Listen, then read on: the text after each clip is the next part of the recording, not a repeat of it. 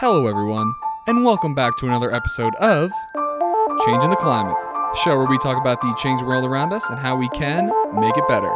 Brought to you by Climate Change Realty.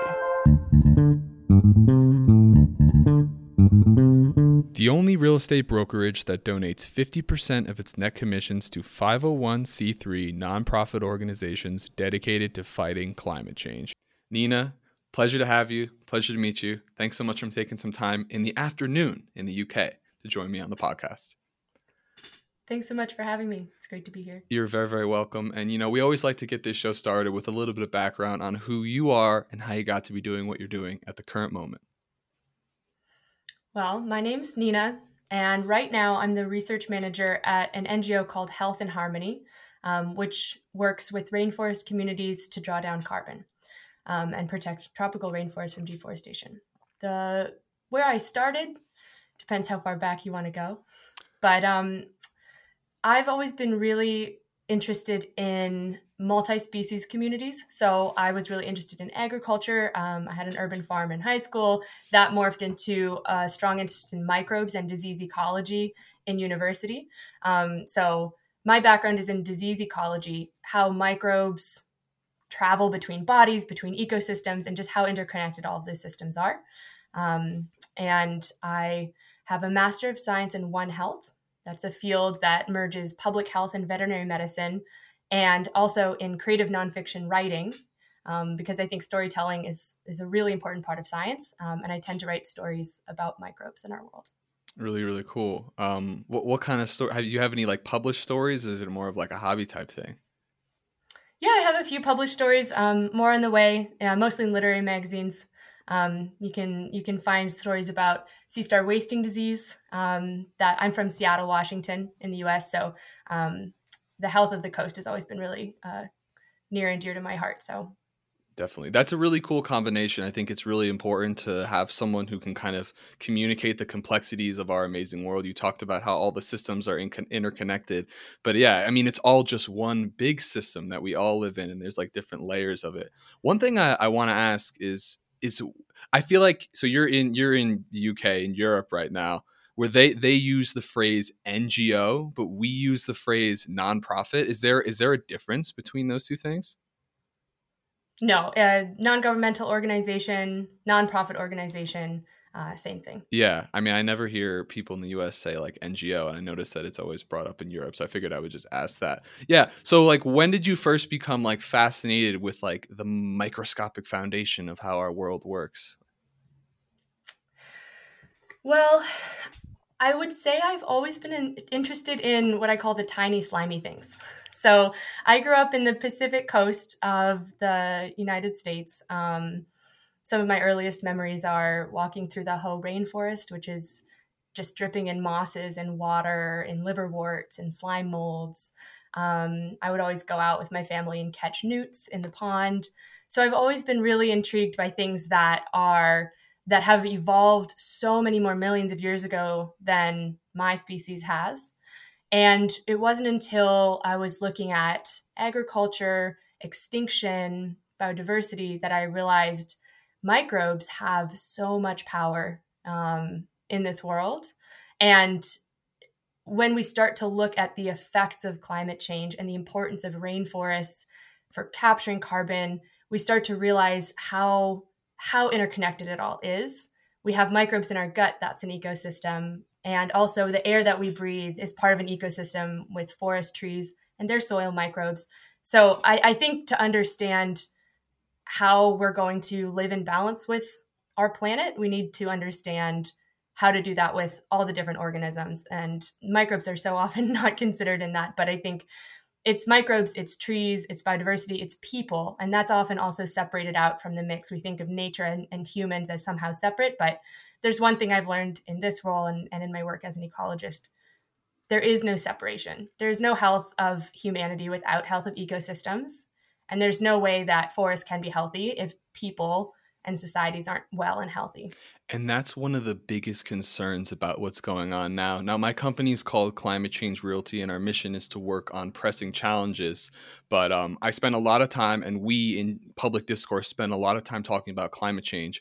But me personally, when I think of the most pressing challenge of our time, it's this potential mass extinction event that we are facilitating, whether it's through changing the climate or sucking up resources.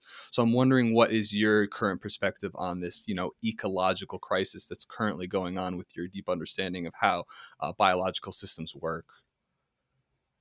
Absolutely. Um, the nature emergency, the climate emergency, and the emergency of injustice on Earth can seem overwhelming and it can seem like how can we address all three? How how what am i supposed to do? Do i need to pick one? And and and that's a hard question because how can you justify picking one and leaving the, the other? But also as one person how are you supposed to tackle three global emergencies at once right? Um, and i think actually the more that i've worked with health and harmony and also studied ecosystem interconnectedness i've realized they're actually one crisis. And and while that's overwhelming it's also really really hopeful because it means we don't need to work in silos. In fact we can't work in silos.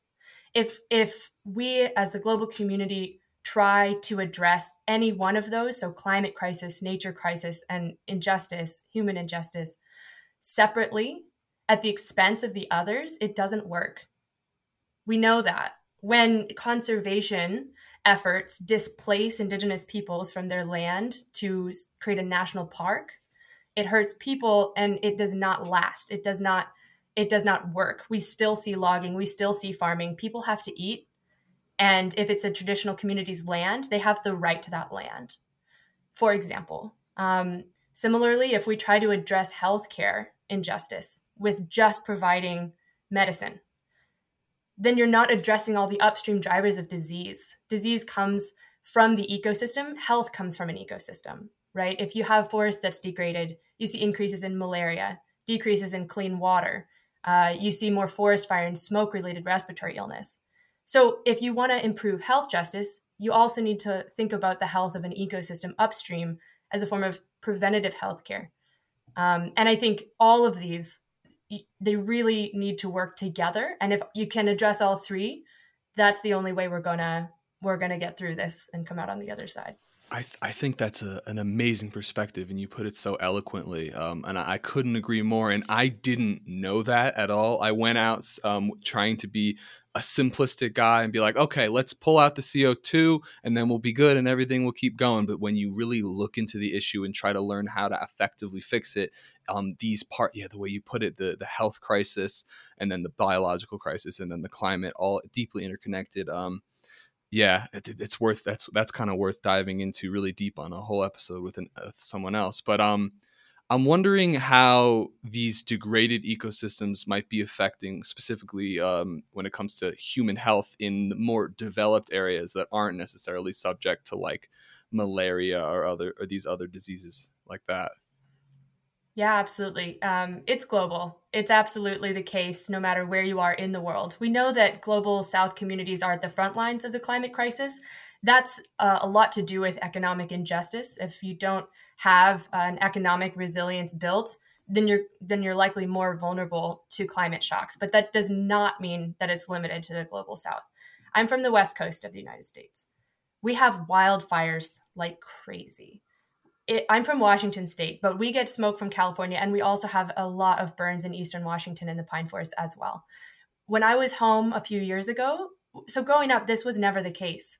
We did not have mega fires in my own in my own childhood in the 90s and the, the first decade of the 2000s in the last 10 years almost every summer there's a week or more of blackout in the sky. The sun is this little orange disc gross. You can look straight at it it's like smoking a pack of cigarettes if you walk outside during the day another issue that we have is heat this is in seattle again we're a temperate climate we're on the ocean we tend to stay rainy as we're famous for in the winter. We do get sun in the summer, but it's usually in the 70s.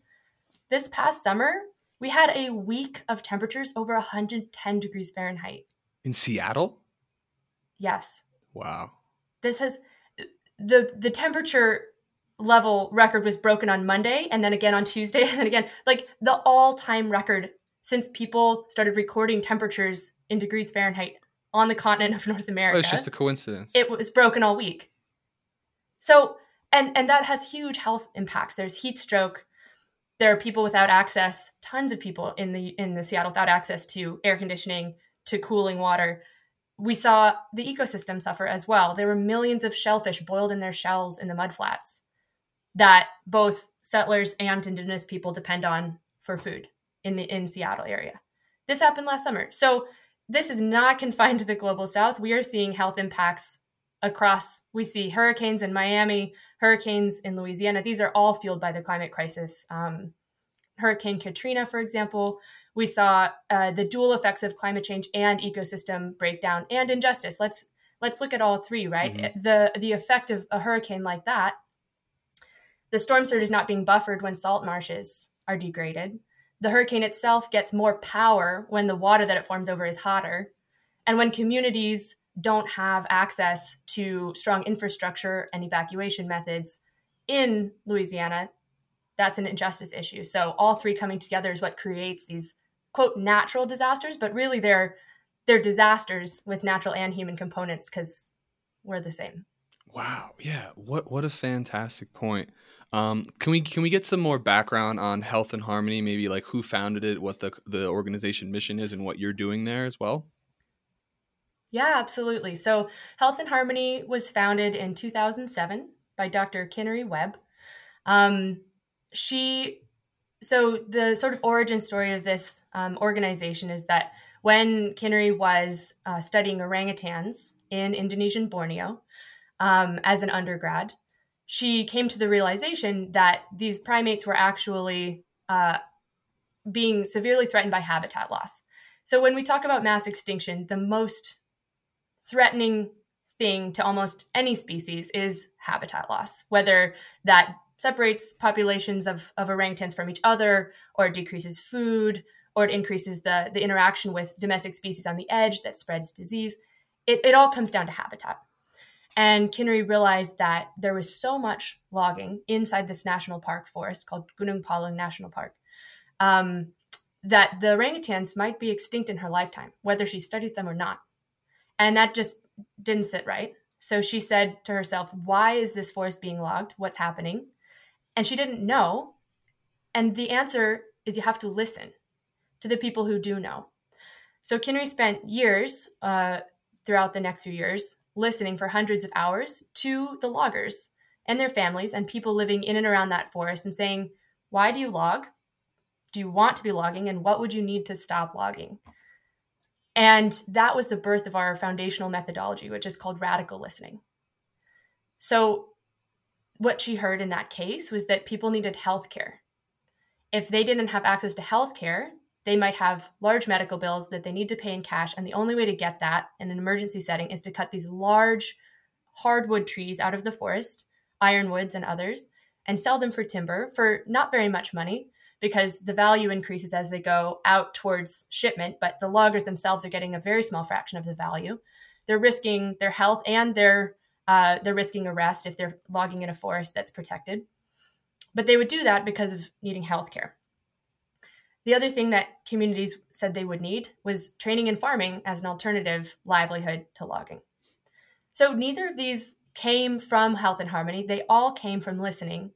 But that responding to those needs is where Health and Harmony was born to provide just exactly what communities had requested, had designed themselves. So, access to healthcare and access to farming training in that particular community. Now, that methodology, it, it works anywhere because it's inherently about listening to the people with the expert knowledge of what they need in their communities, in their rainforests, in order to be able to live in balance with that ecosystem in the future. Can you expand a bit more on this idea of radical listening and how someone might put it into practice in their daily lives or when it comes to trying to promote, you know, more environmental stewardship? Yeah, absolutely. So for me personally, this is what drew me to the organization. I find radical listening essential and, and revolutionary and also really simple. We call it radical listening, but it's it's just listening, really. and um the reason that we call it radical listening is one, because it's just not done that much, especially in, in development and in climate. We need to do it a lot more. And two, because when Health and Harmony listens, we do it with the intent to invest precisely in the solutions that communities design. We're not just listening out of curiosity or to gather information. We don't know what will be said before we start listening, but we are already committed to investing because we're committed to the expertise of who we're listening to. We know that they're the experts, the rainforest communities, and whatever they design, we're committed to investing in that solution. So, practically, what that looks like um, at a site where Health and Harmony has been invited by communities to conduct a radical listening meeting, um, we might hold anywhere from 10 to 100 community members in a, in a community meeting, ask that one simple question What would you need as a thank you from the global community to live in balance with this rainforest that is a precious value to the entire planet? And then it's really active listening for it could be hours um, while community members discuss and go back and forth and offer options and, and come to a consensus. It could also take place over weeks, months, years. Um, we get the initial design. We also go back for implementation. How do you want this implemented? How's it how's it going? What's not working? It's iterative. It's uh, it's ongoing. So that can be applied, I think, to to really any issue where there's injustice or a power imbalance and the those with the expertise are not being respected are not being listened to uh, to the extent that they should um, which i think could go a long way towards solving most of the issues that that we're facing so when it comes to your organization's position on this is it specifically regarding listening to those who have a proven track record of being stewards of rainforests is that right it's actually important for us that we're listening to the whole community. So we understand that it's really different in every context where we work. But um, even if it's a context where community members themselves might seem from an external perspective to be, quote, poor stewards or mm-hmm. what have you of a forest, maybe they're logging, maybe they're burning and, and conducting agriculture, maybe they're hunting. Um, this definitely happens in rainforests around in the sites where we work. But we don't expect that that's because communities don't value the forest. When we have conversations and, and speak with communities across the board, community members will tell us that they know the value of the rainforest. It's very important for water, for food, for health, for future generations. It has it has value beyond just the practical in terms of the spiritual value, the existence value. But if somebody doesn't have access to a C section, to an antibiotic, to food, and then they need that and degrade the forest because it's their only option to obtain that resource. That's not because of a, of a devaluation. That's because of a really tough situation, a really hard decision where there wasn't an alternative. So it's actually those community members that we value their input the most, where where they may have degraded the forest in their own lifetime because of needs, but they know why and they know what they would need not to do that. And they can offer us that knowledge and then we can invest in what they design, whether that's healthcare, agriculture training, or supporting education. So, in this specific case, by providing communities with what they most desire, which in, in, in case it's a pretty simple, you know, simple proposal, good health care and a potential to farm and, and uh, make food, this will then in in in consequence lead to better stewardship of the land because they can focus on higher order priorities. Is is that kind of what what you're getting at? Yeah, more or less. Um, I think it it it comes down to meeting meeting human needs. So if there's an alternative way to meet those needs for food, for shelter, for school, for healthcare, um, that does not require degrading activity, that's what we invest in. And then community members don't have that pressure to say log to pay for healthcare.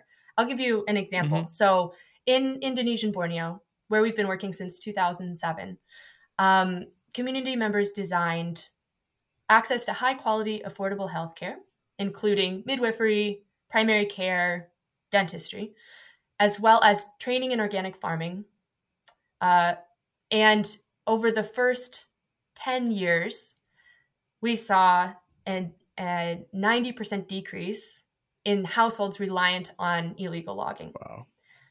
That's because when people didn't have to log for healthcare, when they didn't have to log to pay for food, they didn't. It's not the first choice of a livelihood. Like I mentioned, it's it's really hard on the body. It's it poses a legal risk, and it degrades the forest, which communities do not want to do. Um, so, at the same time, we also because these are not siloed interventions, these are not um, just healthcare or or just conservation we also see improvements in human health metrics. So, over that same period of 10 years, there was a 67% decrease in infant mortality, for example. So, it really reflects uh, the interconnectedness of human health and rainforest health. Um, yeah, yeah, that totally makes sense. I'm I'm wondering how this idea of radical listening could be implemented back in the U.S. I'm thinking, for example, um, I'm from, I was born in Manhattan and I could have gone down one path where I become an investment banker and spend all my time walking on cement and, and you know, living in between these plastic or whatever steel walls. Um, I'm a big believer in the idea of discourse and hearing everyone's opinion, but how could this idea of radical listening be implemented when it comes to someone who uh, I mean, you're saying like like most people are like want want the rainforest to continue to grow, but some of these like I'm I really think of like the investment banker types. Like they really don't care. They just want to make money today. So how how is listening to them versus someone who's literally living in you know some of the most nutrient rich or um, biodiversity rich areas in the world? How does that kind of comparison come into play when it comes to this radical listening idea? Yeah, I think the the one metaphor that I really liked that that resonates with me is is that we're all in the same we're all in the same boat. Right? We're all on this one planet. We all have one atmosphere. And one of the really remarkable things about carbon molecules is that as soon as the carbon dioxide molecule is released from solid carbon, so whether that's a tree that's cut or a forest that's burned or a fossil fuel that's that's mined and burned, as soon as that carbon emission is a gas, it spreads out it it disperses evenly across the whole atmosphere. Now, if that's not the biggest equalizer, I don't know what is. So if you're an investment banker and you're living in Miami or you're living in New York City or you're living in Seattle, you're experiencing sea level rise, right? You're experiencing tremendous wildfire. The smoke from these wildfires, it carried all the way to New York City. You're experiencing incredible heat waves, dumps of rain, tropical storms, uh, increased food prices, these are all results of what's happening in a rainforest. And it might feel far away, but in our modern world, it's right next door, right?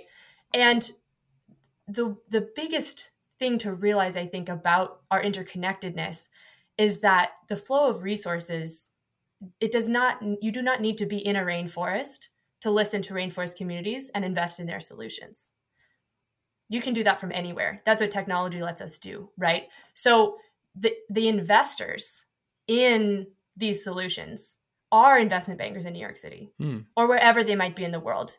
It's a it's a global community effort to listen and then invest. Health and Harmony works right now to try to be the the sort of the broker.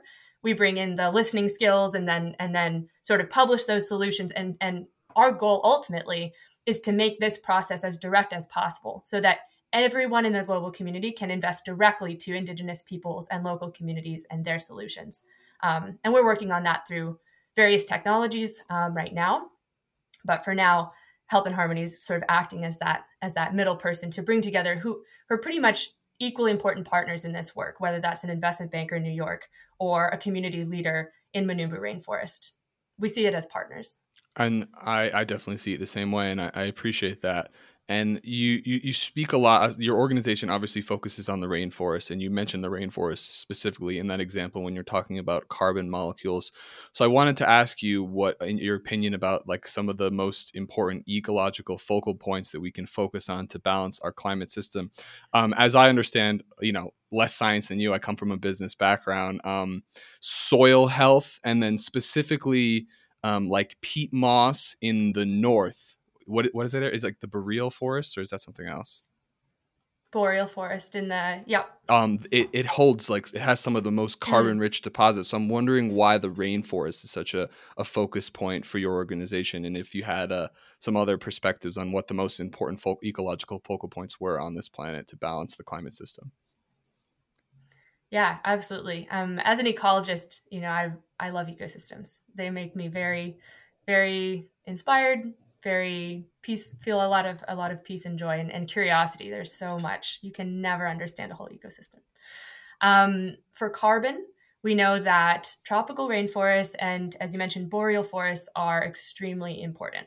Um, a lot of it just has to do with the types of organisms that build their bodies out of dense carbon right so um, big rainforest trees boreal forests also lots and lots of trees wood built out of carbon we see peat. So peat or sphagnum moss is this like really beautiful, bright green, sort of floral shaped, um, spongy bog moss that grows uh, where there's low low oxygen and low nutrients in a forest floor. So we see that a lot in the in the north, the high north, as well as in Indonesian Borneo and, and other parts of Southeast Asia with what we call peat swamps. That soil carbon is extremely dense. Um, it's also flammable.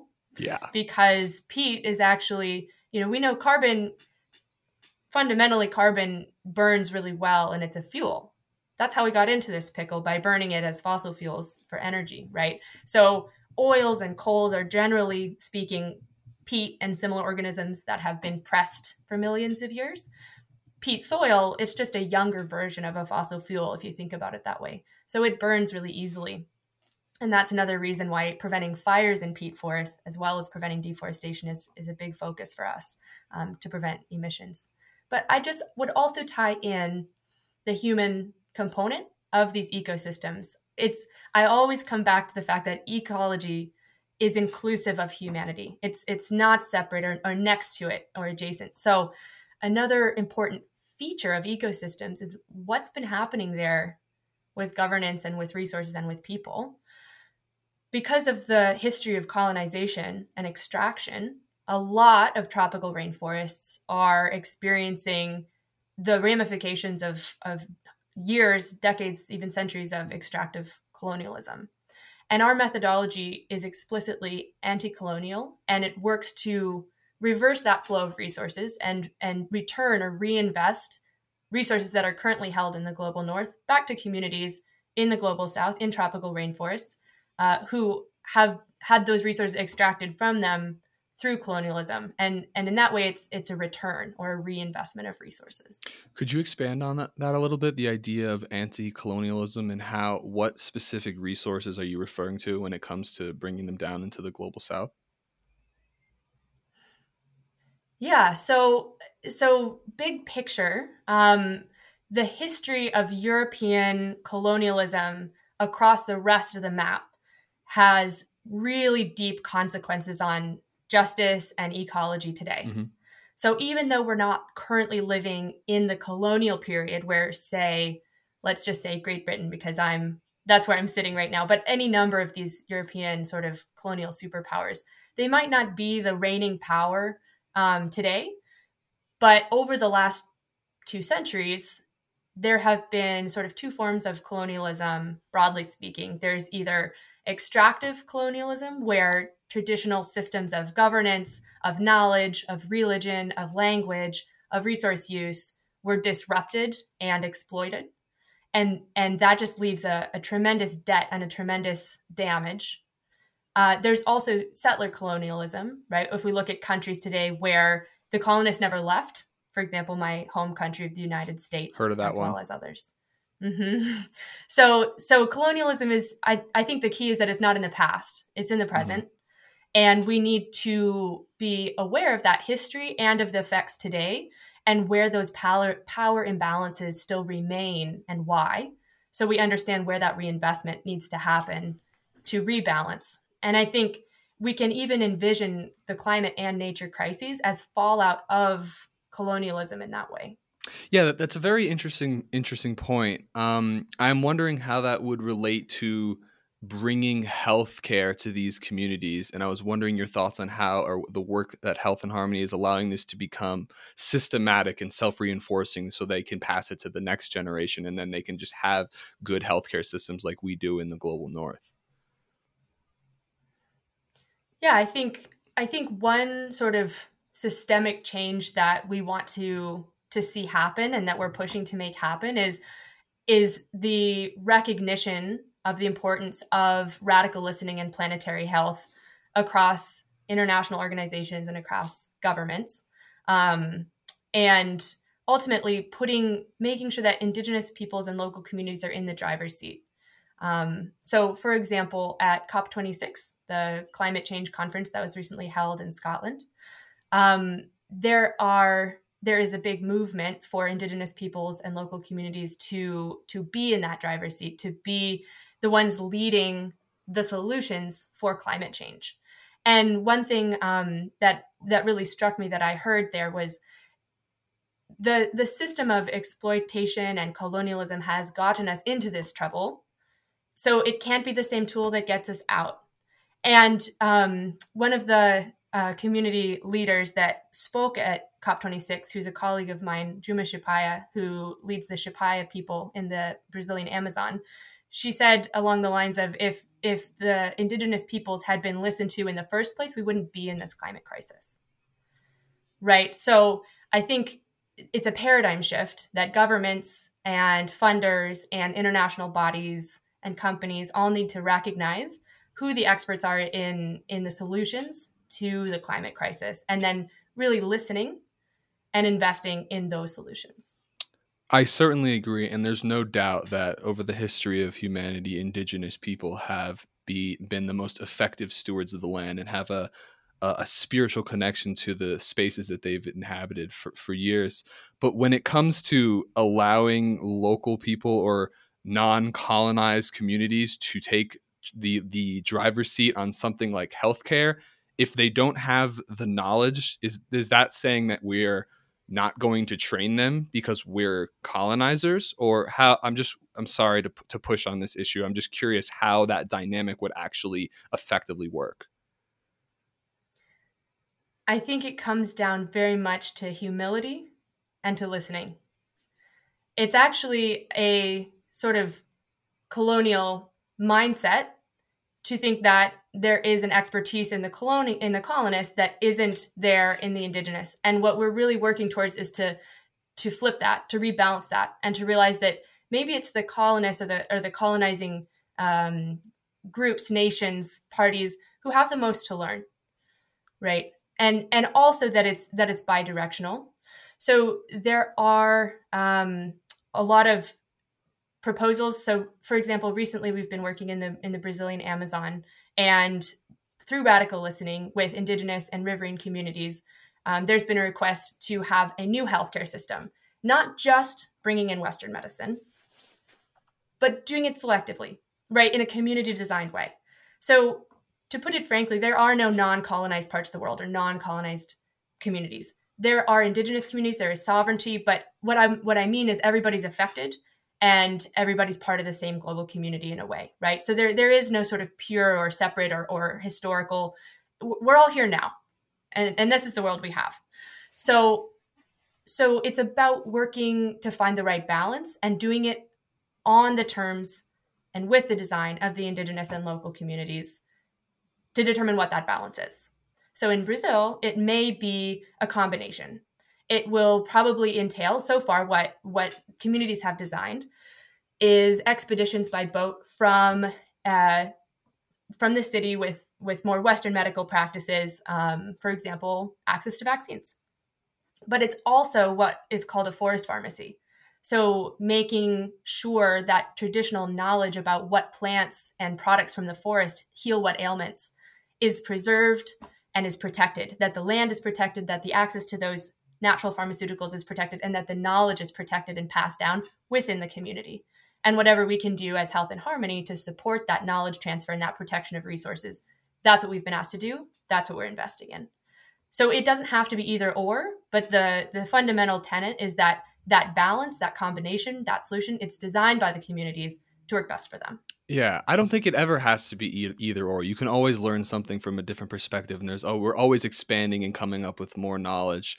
So that that's really great. Um, yeah, the health the healthcare stuff is is messy. Um, I feel like in the U.S. we have the, it's just all about like okay, you have one ailment, we'll give you one one cure, and then continue to buy more pharmaceutical drugs. It's just a, it's all a mess. Um, we could learn a lot from both sides, I suppose. The the holistic way of of healing versus like the pick and approach. It seems like always the middle ground is kind of the most effective way to go because you can learn more. Um, so, can you tell me a bit about your your kind of day to day work at Health and Harmony? What projects you're specifically involved with? Yeah, absolutely. So I'm the research manager. Um, so I primarily in charge of research. Um, we have a lot of collaborations going right now that I'm really excited about with universities and, and other institutions. Um, so I can just describe a couple of those. Yeah, please do. Um, right now in Indonesian Borneo, we're partnering with Stanford University to ask whether and exactly how these community designed interventions for planetary health may have increased the resilience that communities have in the COVID 19 pandemic. So, the COVID 19 pandemic, it, it's a health pandemic, but it's also, of course, has massive economic ramifications and destabilizations. So, we want to know if communities that do work with Health and Harmony, that have through radical listening had their community design pro- programs invested in if they were able to weather that pandemic without needing to resort to more logging or overfishing in comparison to communities who didn't have that relationship. Um, we don't have the results yet. Stay tuned. Um, but we're looking at it with satellite imagery. So, uh, looking at, at, the forests in real time around various communities and also with interviews. It wouldn't be a, a health and harmony study without without listening. So there's we've um, also conducted a thousand interviews with households to ask really specifically, you know, what have you been up to in the last year? What's your livelihood looking like? What's the situation on the ground? Um, so, another project that we're working on in southeastern Madagascar, it's um, generally about One Health interventions to prevent disease. So, um, broadly put, we're asking and, and, this is in collaboration with several partners. When, when you work in One Health or planetary health, it, it, you need partners. You can't ask a question about humans and ecosystems and, and all these different things alone. So we're in partnership with the University of Chicago, um, Harvard T.H. Chan School of Public Health, Central Val Bio, and Zoo New England. And we're asking, do these community designed interventions, so the ones we've discussed around healthcare, farming training, and school support um, in Manombo, Madagascar, do they prevent or reduce the risk of viral spillover and could actually serve as a solution to prevent the next pandemic. Um, as we know, preventing instead of responding to the next pandemic would save millions of lives and trillions of dollars.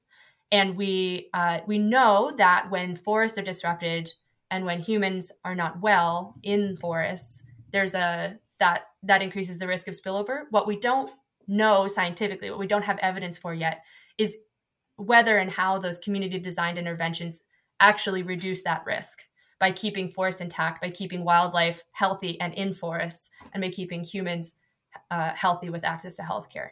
Um, so we're really excited about those two research projects to try to understand, and and really what I see as my role as research manager is translating the expertise of rainforest communities. So they they develop these solutions through radical listening, um, and it really works. We know from one study uh, that's been published so far that the impact is really great.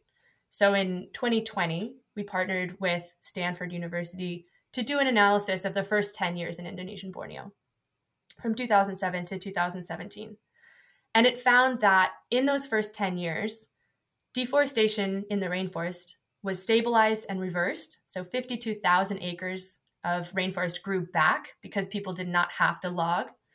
And when you convert that to carbon, we see that a $5 million investment, so that's what programs cost, returned $65 million in averted carbon emissions, as compared to control sites where Health and Harmony was not working with rainforest communities. So, if you want to talk about an effective carbon drawdown mechanism, a, a cost effective one, this is it. I mean, trees are free once you let them grow, right? Um, so, re- so research is really important to, to quantify and make sure what we what we're seeing on the ground like really holds up. And i want to translate that knowledge that we know that rainforest communities have as the drivers of these solutions into a format where governments and universities can see it can pick it up and then ultimately turn it into policies and and run with it. We we don't have time. We know that. This is a climate change podcast. Um, according to the ipcc report right we have at this at this point eight years to significantly change our systems and draw down carbon if we're going to avoid 1.5 degrees Celsius and irreversible tipping points in our climate. Right? So so we need to move with this knowledge. And I so as research manager I want to get this information out.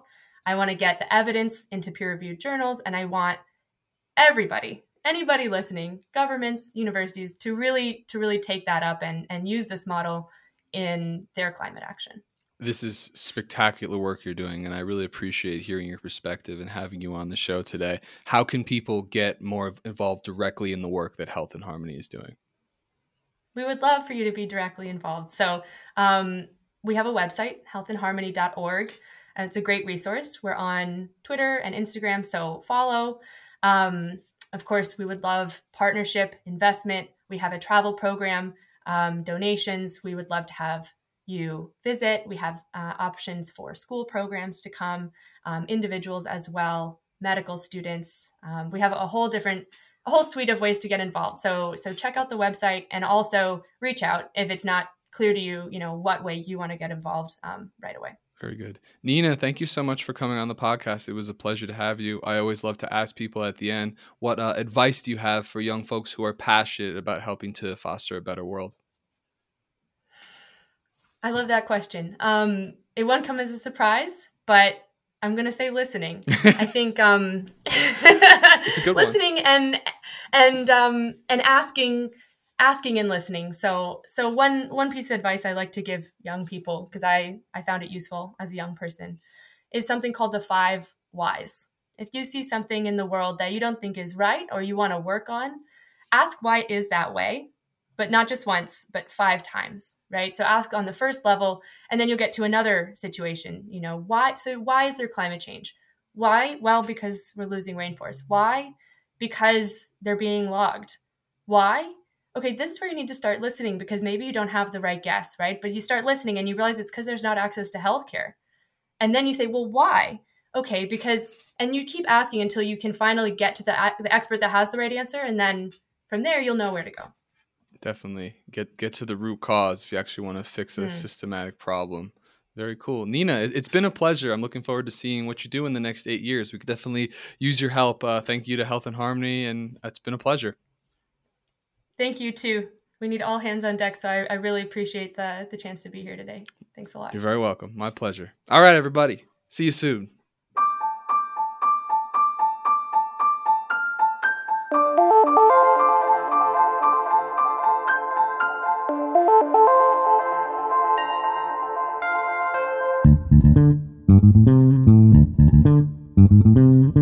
So, if you or anyone else you know is looking to buy or sell a home anywhere in the USA and would like to create thousands of dollars in donations without any cost out of pocket, please visit ccrboulder.com today.